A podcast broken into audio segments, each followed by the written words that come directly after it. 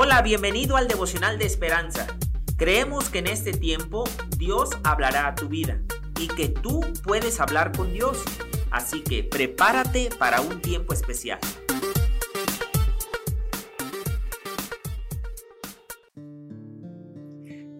de mayo.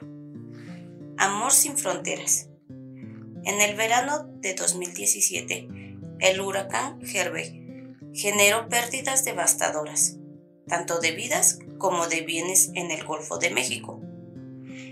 El dueño de una tienda de pianos en Maryland, Estados Unidos, se sintió impulsado a hacer algo. Pensó en cómo podría la música brindar cierto alivio y sensación de normalidad a los que habían perdido todo.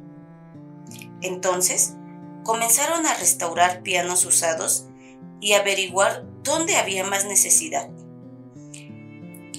Esa primavera, Dean Kramer y su esposa Lois comenzaron el largo viaje hasta Houston, Texas, conduciendo un camión lleno de pianos para regalar a familias, iglesias y escuelas en la zona devastada.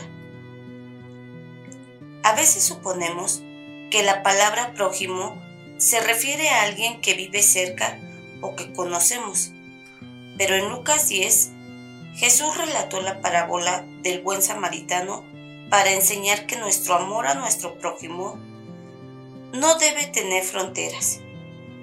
Aquel hombre de Samaria fue generoso con un extranjero malherido, aun cuando éste era judío y pertenecía a un grupo que no tenía buena relación con los samaritanos.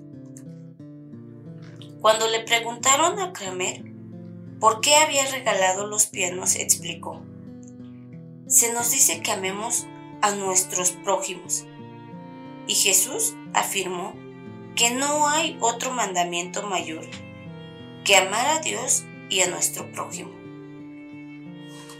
Bueno, el, día de hoy el devocional nos anima a que podamos ayudar a personas más allá de de nuestros familiares o aquellos que tenemos cerca, que podemos tener misericordia y tenderle la mano a más personas, que podamos ser de bendición para otros que no están a nuestro alrededor. Nosotros lo podemos trasladar.